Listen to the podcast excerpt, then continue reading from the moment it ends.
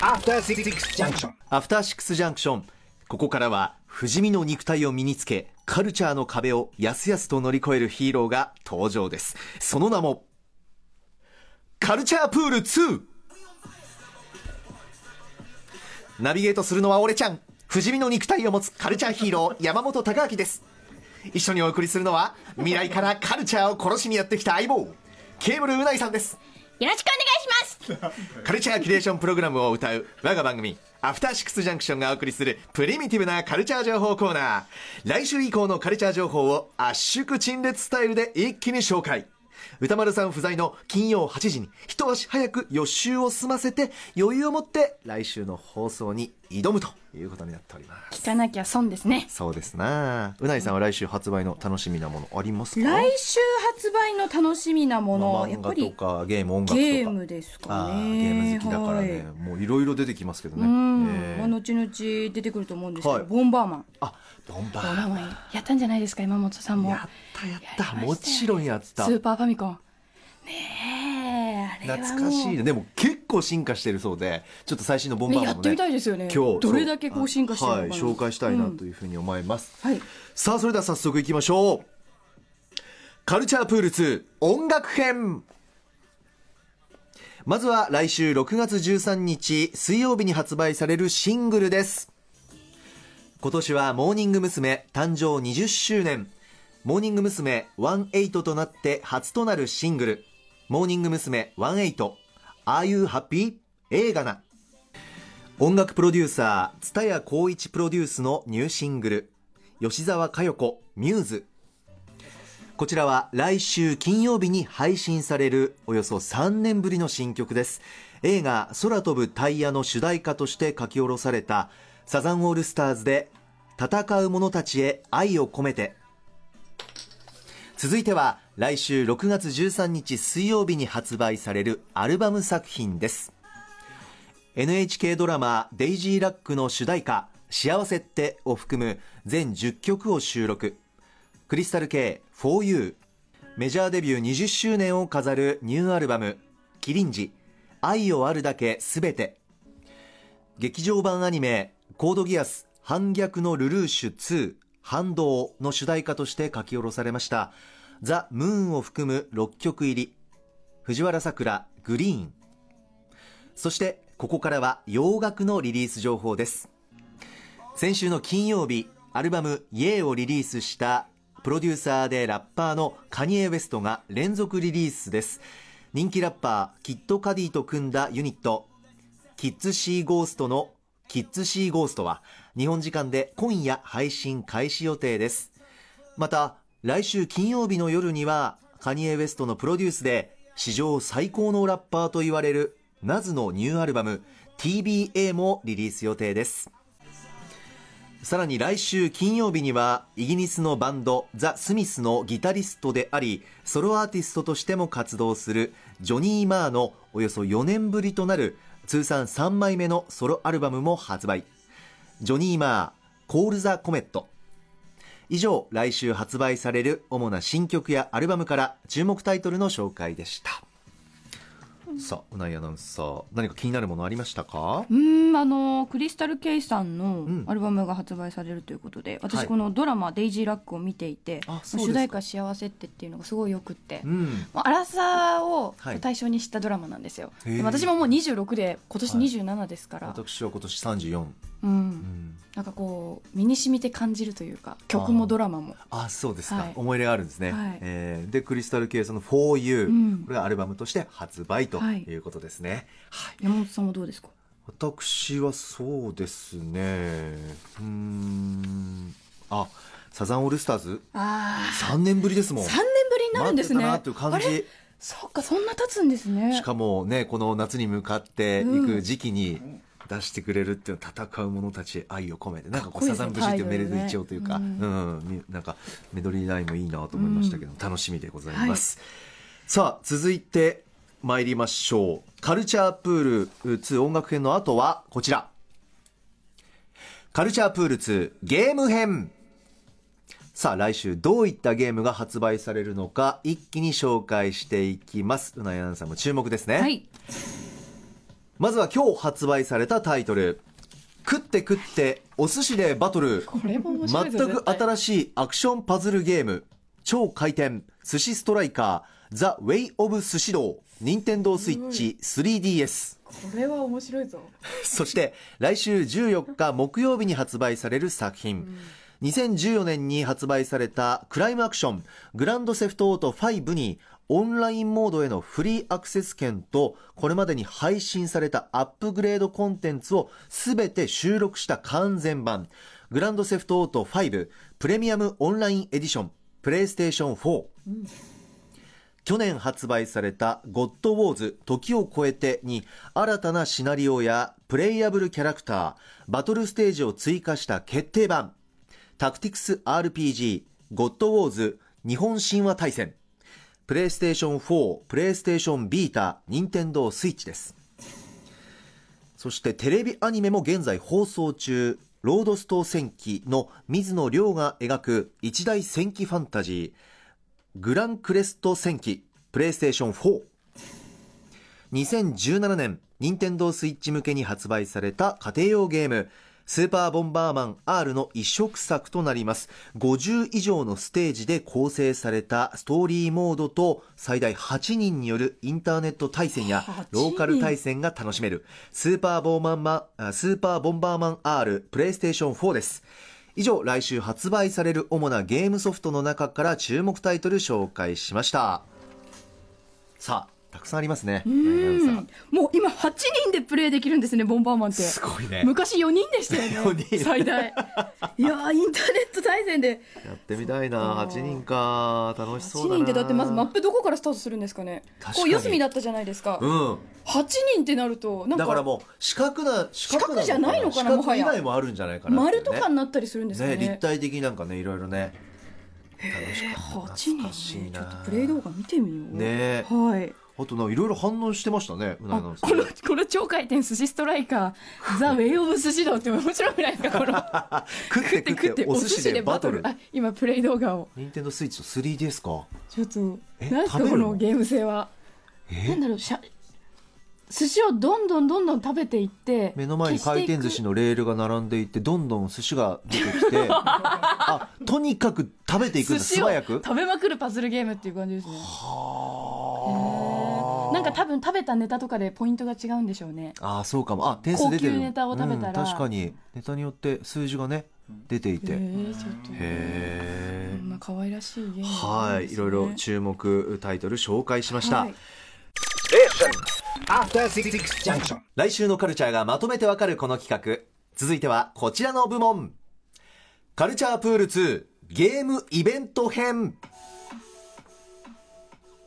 さてここからはゲーム情報メディア電ファミニコゲーマー編集部の石本修二さんに来週13日日本は12日ですねからロサンゼルスで開催される世界最大のゲーム見本市 E3 Electronic Entertainment Expo 2018の注目作品を紹介していただきます。石本さんよろしくお願いします。よろしくお願いします。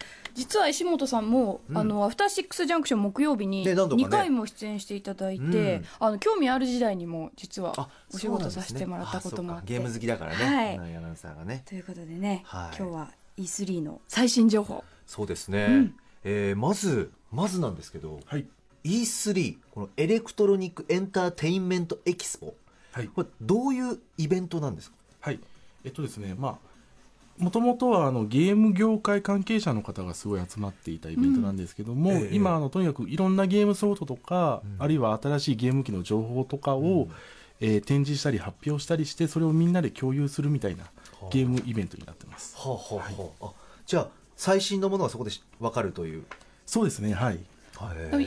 日本で言えば東京ゲームショウみたいな感じっていうのが分かりやすいですはいかね、。わかりやすく言うと東京ゲームショウのすごいでっかいもうめちゃ映えくちゃでかいみたいな感じを考えてもらうといいと世思います。界版みたいな、はい。あそうでまあ日本だけじゃなくて世界中からうん大きなゲーム会社がやってきて、はい。い最新のゲームとかをうん。紹介していくって感じになってますね、へー。で日本のもちろんスクエア・エニックスとか、はい。任天堂も乗り込んで。そうですね、まあ、ソニーですとか、うん。まあ、海外だとマイクロソフトとか、はいはい。エレクトロニックアーツとか、そういう大きい会社はもちろん来ますね。世界最大ですもんね、はい。イベントとしては。これ歴史は古いんですか？はい、あの1995年が第1回開催になってまして、はいまあはいまあプレイステーションとかセガサターンとかが発売されていた時期になりますね、ちょうど、はい。ああそんな長いんですね。その時期なんだ、へえでも当時はやっぱりまだこうゲーム関係者だけの小さい規模ではい。やっていたものが、ただ去年からあの一般のユーザーの人も参加できるようになりましてあ去年から？はい。ー。あのチケット限定なんですけど1万5000枚ぐらい去年は販売してまして、はいはい、うんでそれを買えた人は、あの参加できるというイベントなのにへっていう感じになって去年は完売、完売すぐにしましたうね、ん、まあ値段はあの249ドルで3日間でまあ決結構して安くはないですよ安くはないんですけどやっぱりもうやっぱり最新のゲームとかゲーム機が並ぶイベントなので、うん。みんなお金払っても行きたいっていう。今年ももちろんチケットの方は？そうですね。はい。販売されてましてすぐにまあ完売みたいな感じなんですへー。今年もだってすごいですもんね。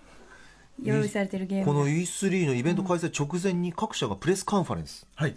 あのプレスカンファレンスっていうまああのプレゼンテーションを各社がするんですね、ええまあ、そこであのうちはこれから2年とか3年後ぐらいにこういうゲームを出しますよとか、はいはい。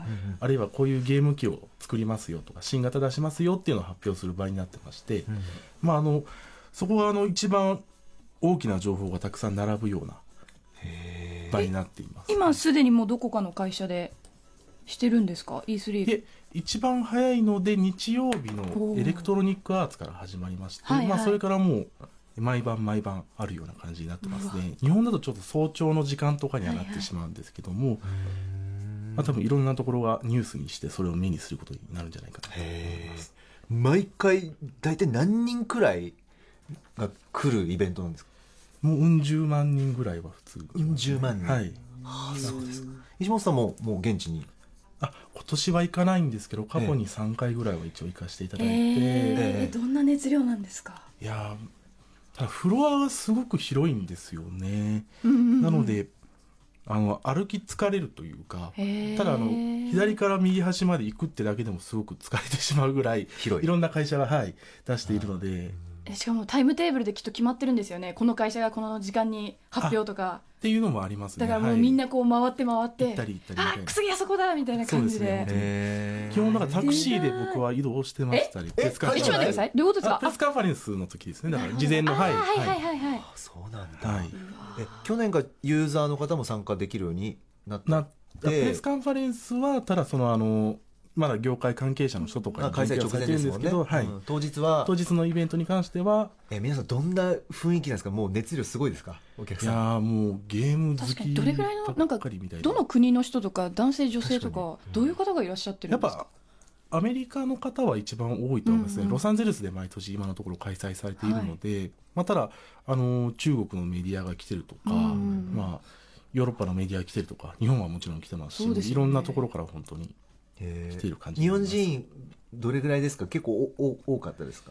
日本人は一般の人はやっぱりまだ少ないと思いますね。メディアの人はやっぱり毎年いろんなメディアの方々が行ってるんですけども、うんうん。へえそうなんだ。えーでもいつか行ってみたい。ねえめちゃくちゃナイアナウンサー特にね、はい。ねえ。チャンスがあればそうだな。取材とかで。ね何か機会があったらちょっとアフターシックスジャンクションでももしくは23誰も目を合わせてくれない。ね。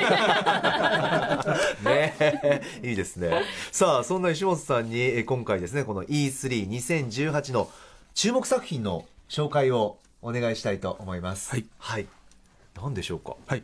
えっとですねまずはあのエレクトロニックアーツという会社が販売するあのアンセムというゲームを紹介したいなと思います。ええ。あのこちら去年、えっと発表された E3 で、去年のあ E3 で発表された新作のアクション RPG なんですけども、はい。まあプレイヤーはあのゲームの中でその壁の中の世界で人類が生活していて、その外にむ未開の地域が広がってるみたいな、ええええちょっと「進撃の巨人」っぽいような雰囲気の設定のゲー壁のムなんですね。中だけは安全なこう文明が栄えてるエリアっていう感じで、はい、でプレイヤーはあのフリーランスの,、はい。そのいろいろ仕事をする人になりまして、うんうんうんであの壁の外にある任務とかミッションとかをクリアしていくっていうゲームになってます、えー、それだけの設定でももう面白そう、ね世界観がもうなんかね、ワクワクしますよね。もっと面白いのがえっとなんでしょう映像をお多分映像見ていただけるかと思うんですけど。はい。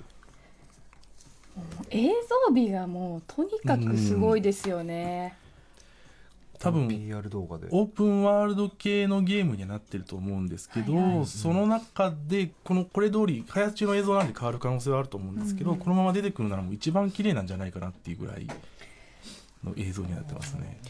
すごく綺麗な映像ですしね、はい。うん。これあのどのポイントを石本さん紹介したいところなんですか、であのーんこのゲームですねええ外にフリーランスのええ。プレイヤーたちが出ていくんですけども、そのエグゾスーツあの外国活スーツというかパワースーツみたいなのを着て、うん。はいはい。そ外で自由に動き回って、うん。ミッションをクリアしていくってゲームになっんですね。あの PR 動画見たんですけど、はい。すごいもう本当にまさに、まあ、台本にもありますけどアイアンマンみたいなパワースーツみたいな、はい。ね自由に飛べるんですよね。そうです。空も水の中も自由に移動できちゃうしかもまたこう水の中に入った時の絵の綺麗さ。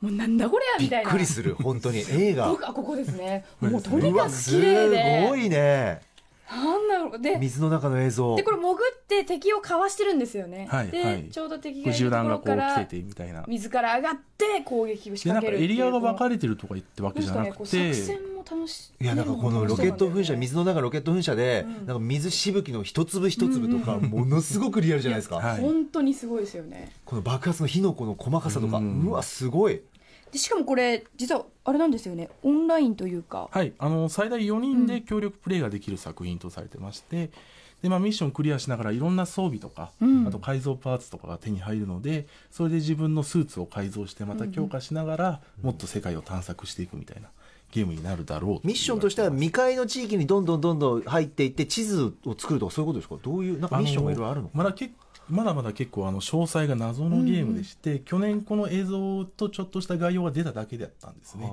なので今年の E3 では紹介されるさらに紹介されるというのがなんかすごく単純な考えなんですけど、この画面見てるとなんかもうモンスターハンター、まあ、ワールド、あの世界でアイアンマンが自由に動き回ってる感じ、いやそれはそのままでいいと思いますね。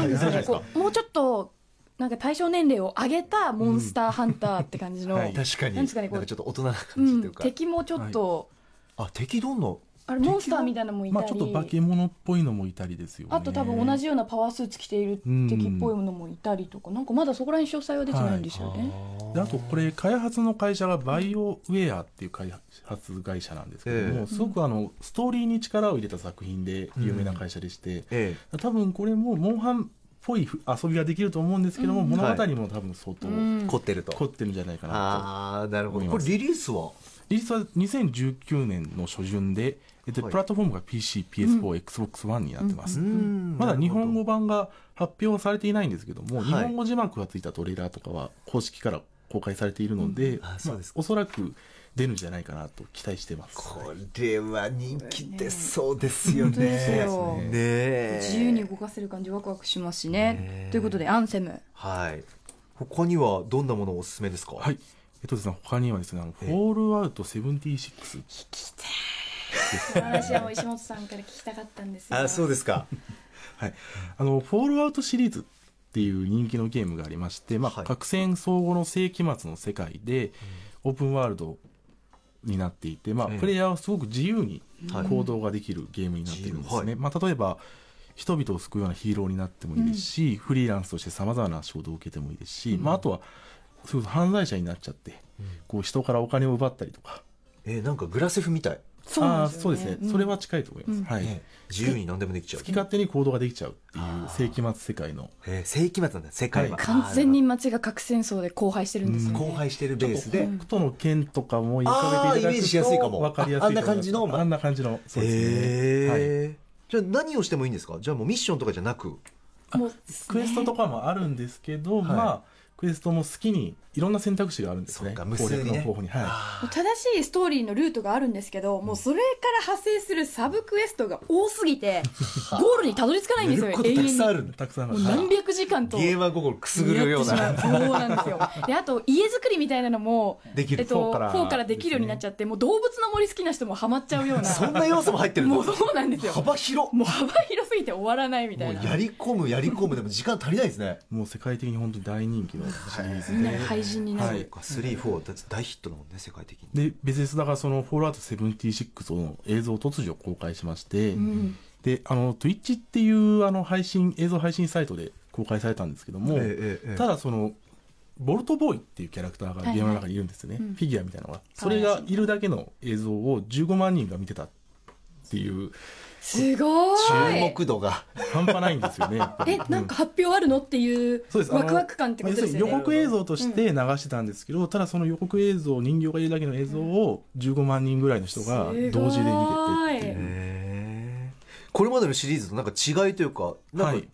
単純に続きとかじゃないってことですかこちらはあのまだ全然詳細が発表されてないので、完全に予測になるんですけども、はい。ええ多分「フォールアウト5」みたいなその正当なシリーズ続編ではないんじゃないかとは言われてるんですね。いきなりセセブンティシックスですもんね。そうですね。はい。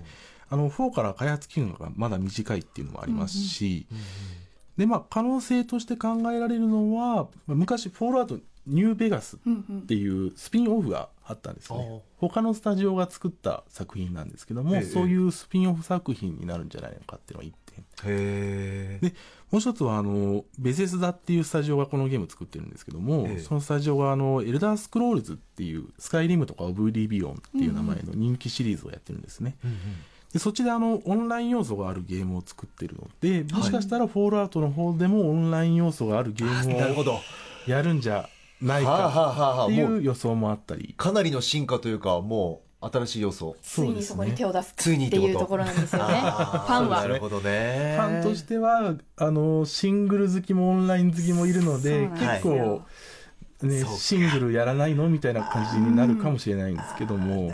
なん。なんかオンラインにして友達とやる楽しさも想像つくんですけど、やっぱり今までずっと一人でやってきたからなんかこうオンラインっていうのがピンとこないんですよね、はい。なるほど。なるほどフォールアウトにおいては。まあ、ピンとこない分楽しみすぎてうんどうどういうふうにしてくれるのってことですね、うんオンラインでね。セブンティシックスっていうのはこれどういうなんでいきなり？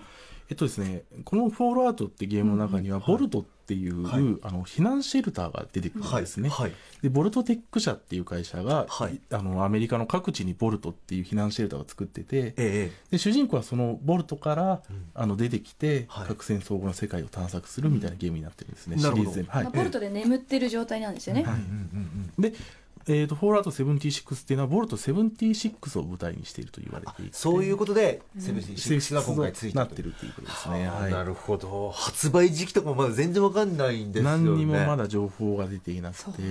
ただあれですよね。ボルト76の話が前の「フォールアウト」の作品で一部出てくるんですよ、はい。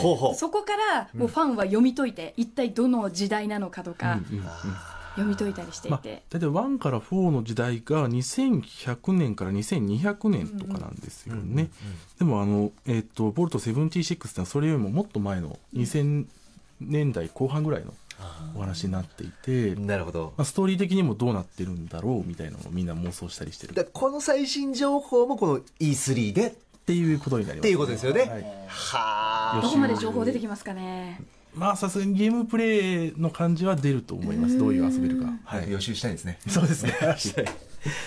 他にはあります？石本さんすいません。たくさんちょっと紹介していただいて、はい、えーっとですね、ええ。あのデス・ストランディングというデスストランディング。ゲームもう一番気になってるんですよ。もうフォールアウトも大好きですけど何よりえマジで期待値高いのがこのゲームです。デスストランディング、あのメタルギアソリッドシリーズっていうコナミのゲームがあるんですけども、はいはい。それを作ってたあの小島秀夫監督という人が新しくスタジオを作って開発しているのがこのゲームになりますね、えで2016年から、えー開発は、えー発表されて開発されてるんですけども、まだ全然詳細が本当に分からなくてトレーラー3本出てるんですけどそれを見ても誰も意味が分からないというかゲーム内容が全く分からないんですよねまあ、何が私一番惹かれたかと言いますと、まあ、小島さんの作品っていうのはもちろんなんですけど、うんええ。主人公が「ウォーキング・デッドの」あのボーガンを使うダリル役のあダリル。そうダリルなんです、主人公？そう。ダリルを主人公にしてるあのモーションキャプチャーをダリルで撮ってそのノーマン・リーダースで撮って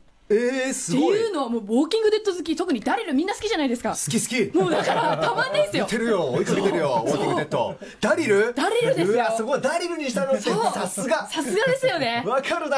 超プレイ操作してみたいじゃないですかダリルスタイルもねね。好きだし性格も好きだしごい。生き様とねお兄ちゃんね早め死んだんだよね。そうなんですよね。弟いいね筋通ったそのノーマン・リーダースを自分が操作できるかもしれないっていうゲーム。興奮する。興奮しますよね。それ含めてんだ。本当もうウォーキングデッド好きはみんなハマるというそうなんだ、はいうわそれウォーキングデッド好きも入りますねもう入りますよこれはゲームだと思いますね。まあ、あと有名な方は他にも出ていて、あの、ギレルモ・デルトロ監督とか、ヒレルもデルトロ監督パシフィックリムの監督ですね。ははははああとはマッツ・ミケルさんさんとか。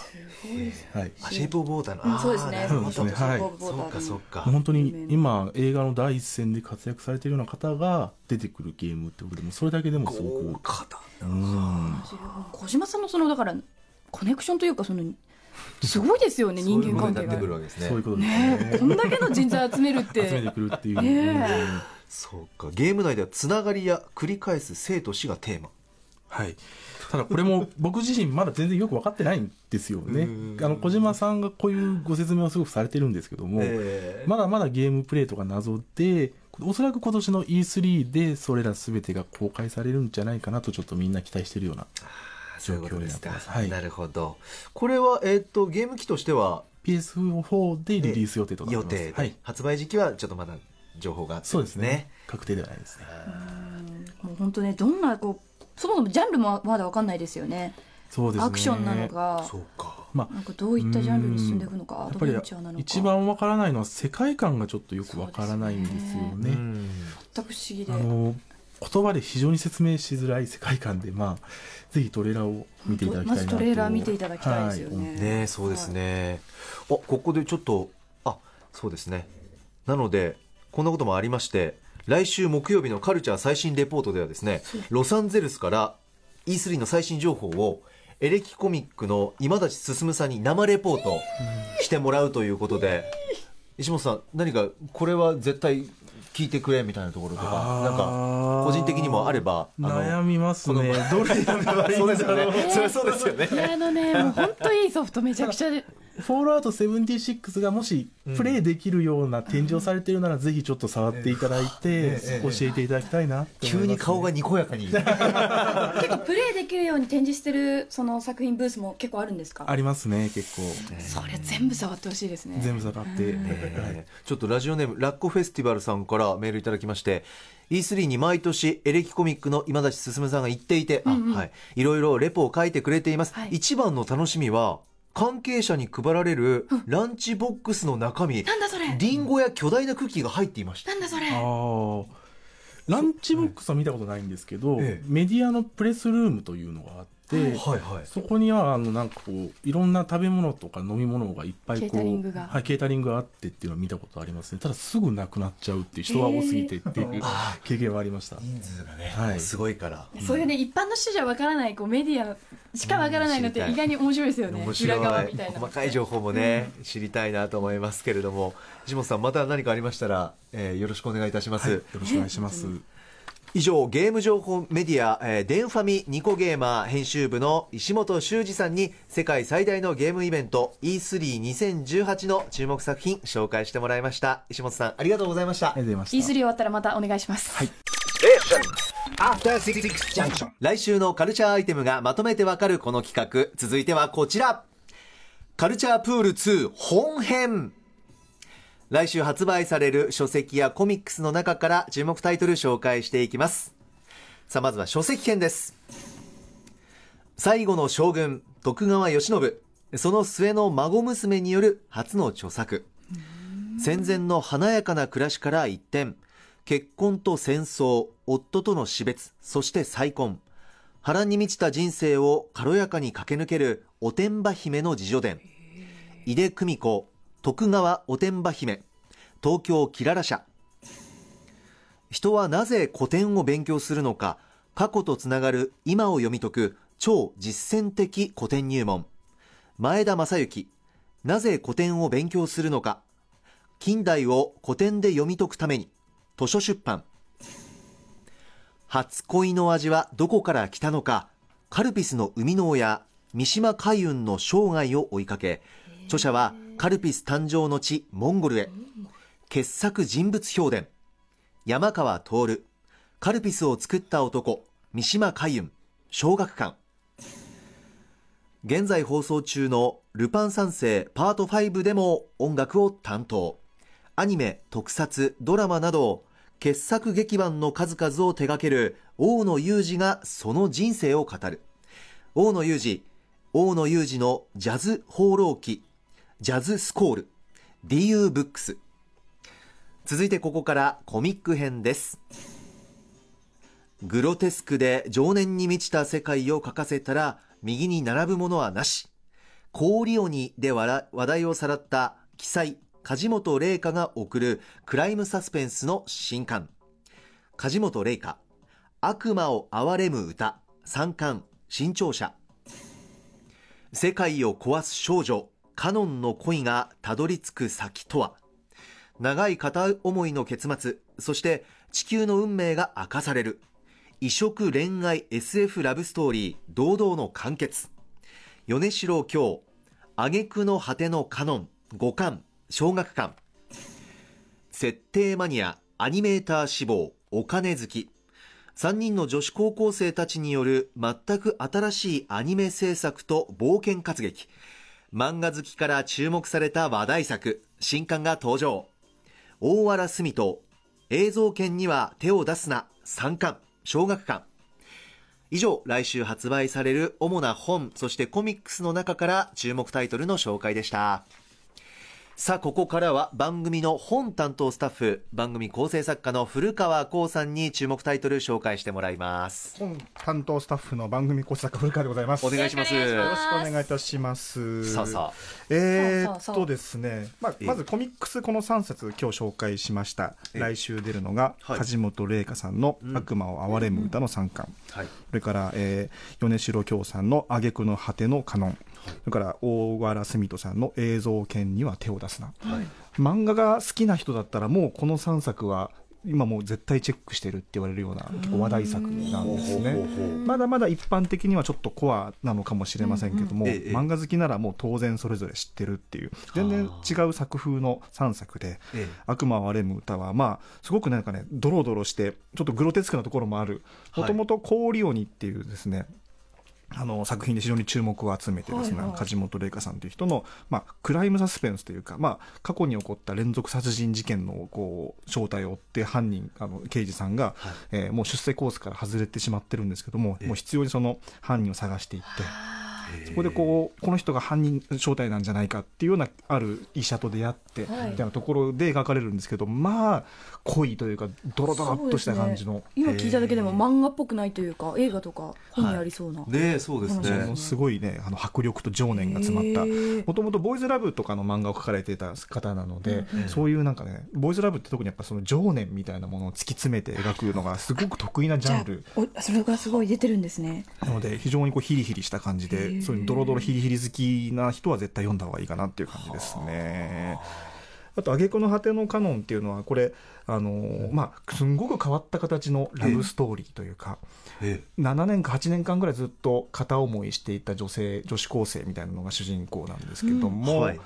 実はその世界はあの地球は襲われている世界ではい。でその片思いしていた彼氏っていうのはその地球の外からやってくる異生物と戦っている存在でみたいなあちょっとこの地球が終わりか終わってしまうんじゃないかみたいな世界の中ではい。ちょっとストーカーチックにその彼氏を追い続けーすごい長続い片思いですもんね。女の子の話っていう。すごい状況の中で恋してるんですかそうですそうです。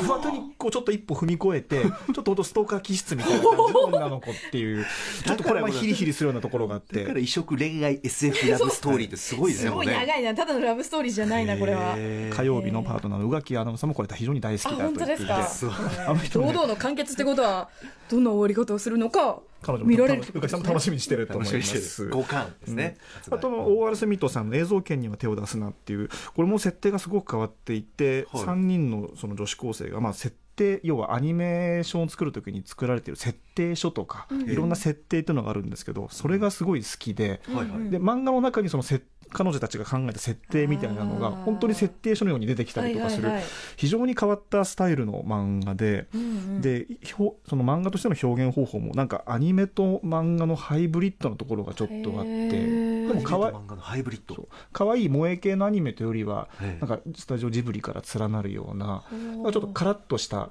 ダイナミックな画面みたいなのがずっと続いてて登場した時にすごい才能が現れたっていうふうに結構騒がれた人なんですけども。大原スミットさん。オーワル・スミットさんそれの今最新刊最新3巻が出るということでこれもまあもう漫画好きは当然読むだろうなっていう感じの3冊ですね今回は。冒険活劇なんですね、ええ。キーワードこの設定でありながらあのその学校を舞台にあの冒険をするっていうね。これまたちょっと説明だけではなかなか伝わりにくいところがあるようなええ。作品ですね。はということで漫画も面白いんですけど、はい。はい。書籍編、はい。あのー聞きたい。これから出る本なので僕も実は内容読んでないんですけど、そうですそうですよね。でも明らかに面白そうだなと思うのが聞かれるのありますね。調べたら出てきて、うん。特にこの井出久美子さんの徳川おてんば姫これね。徳川慶喜さんの孫娘の方が、えー実際にいらっしゃって、初めて書いたって著作、初の著作。で小石川かなんかのところに住んでらっしゃって、ええ。あの跡地のところに住んでらっしゃって、そこからまああの結婚されてそこからこういろいろあってみたいな波乱万丈の人生を本当に送られた方で、はい。多分現在だからお年で言うともうですよね80とか90とかっていう方だと思うんですけども、あまだそのくらいのつながりなんだっていう孫娘ですから。まだ確かにいるんだというか。そうですよね。まだあのね江戸時代とつながれる方が、そうそうそうそうそうそう。実際に多分新選組のあの、ね、子孫の方とかって、現今でも多分ひ孫の方とかが、まあ、全然60歳とかそのくらいの方結構いらっしゃいますから、うん。あ言われてみればそうなんですけど、うん。これすごい気になるなと思ってですね。もちろんだって慶喜うん。将軍ともうん。実際に触れて、あどそこれはどうなんでしょうね。末の孫娘ですから、うん。まあさすがにうん多分見合ってないかどうかそれはちょっと分かんない。読んでみたらそういうのあるのあるのかもしれないですけどね。ね、それも含めてちょっとなんか気になりますよね。ね。うえ。東京切られちゃってあんまり大きくない会社なんですけども、ええ。変わった本が出るなと思いまし井出て久美子さん、徳川おてんば姫、はい。ね注目。あと山川徹さんって書かれ方が書かれたこのカルピスを作った。男三島海軍っていうね、うん。カルピスの歴史ってあんまり僕ら考えたことなかったんですけど。うん。いや紹介してて、うん。著者は、ん。カルピス誕生の地モンゴルへってモンゴルなんだみたいな。三島さんという人がもう中国に渡った時に、はい。なんかそのなんか中国からさらにモンゴルの方までなんか仕事だかなん日本の政府からの命令で行ってる時に体調を崩して、はい。そこでモンゴルの遊牧民になんか乳酸菌の入った飲料をの、え飲んでて健康になったっていうのを日本にも伝えたい。っていうところからどうやら始まったらしいんです。へえ。すごいですねなのでその山川徹さんっていうその作家の方はそれを求めてその会社の OB とかからどんどん話を聞いてって最後はご自身がモンゴルまで行ってみたいなことをされた本らしくてあこれもちょっと面白そうだな。カルピスのルーツがモンゴルにあるなんて、ね誰も思いやしない面ですよ白ね。そう。そそれを追いちゃんと追いかけたっていうことなので、これもちょっと出たら読んでみたいなと思って今日ちょっとご紹介しました。今では初恋の味ですよ、もう。うん。もはやそうですよカルピスねが。これもでもこのキャッチコピーも三島佳代さんって方が考えられたらしいですよ。あ、そうですか。なんでちょっと三島佳代さんって人僕も全然知らなかったんですけど、興味湧きました。気になりますね。あとごめんなさい。先週の訂正一つだけ、えーとスラムダンク新装版が出ますよ、新装再編版が出ますよって言った時に、はい書き下ろしが、えーあるんじゃないかと思いますって話を僕したんですけども、あはいはいこれ実際買って読んでみたら、はい書き下ろしは表紙だけで、中身に関してはちょっと書き下ろしありませんでした。失礼いたしました。失礼しました。はい。あと、馬起動をですね、えー講談社から出るってどうやら台本に書いて僕もそのまま言ったらしいんですけど、ええ秋田書店の間違いでございました。失礼いたしました。訂正訂正、お詫びします。以上で大丈夫でしょうか？以上です。はい。ということで以上番組の本担当スタッフ構成作家の古川光さんに来週発売される注目の本紹介してもらいました。さて最後に来週スペシャルウィークのアフターシックスジャンクションで行う特集やお招きするゲストを一気に予告していきます。はいまずは月曜日、6時台後半のカルチャートークはプロインタビュアーで書評家の吉田剛さんが登場。7時台前半はシンガーソングライターミンミさんのスタジオライブ。8時台の特集はビジネスマナーとして知っておきたい三国志エピソード特集。語っていただくのはボーイズラブ研究家の金田純子さんですはい、続いて火曜日です。はい6時台後半のゲストは、ダンスボーカルユニット、ウィンズがトークゲストに登場します。7時台前半のスタジオライブは、ヒゲダンこと、オフィシャルヒゲダンディズムのスタジオライブ。ね、そして8時台、8時台の特集は、韓国のヒップホップグループ、BTS、防弾少年団の凄さを知ろう特集。語っていただくのは、音楽評論家で、BMR 編集長、マリア・キューベイさんです。さらに水曜日6時台後半ゲストは映画ザ・ビッグハウスの公開を明日に控えた想田和弘監督が登場。7時台前半は DJ、DJ 機器による最新 K-POP ミックスをお届け8時台の特集はミニ四駆の世界最前線ミニ四駆アドバイザーのアストさんに伺いますはい。そして木曜日、6時台後半は、キリンジの堀米貴樹さんが登場します。7時台前半のスタジオライブは、DJ で音楽家の小西康晴さん。そして8時台の特集は、女優梶芽子さんのスペシャルインタビュー。時代劇研究家の春日太一さんも助っ人参戦します。そして金曜日は6時台後半歌丸さんの最新映画表次回は万引き家族。7時台スタジオライブはお笑いタレントのレイザーラモン RG さん。そして8時台には熊崎和人アナウンサーのグラビアランキング2018なんじゃそりゃ。なんじゃそりゃ。最後の締めはグラビアランキング。そしてまだまだあります。日曜日の20時から月曜コンサルタントスーパー笹団子マシンさんと私山本貴明による特別番組明日から始まる TBS ラジオスペシャルウィーク。スーパー笹団子マシンが勝手に分析応援する煽り特番もあります。お楽しみに。ということで以上来週のカルチャーを総ざらい。カルチャープール2でした。After Junction.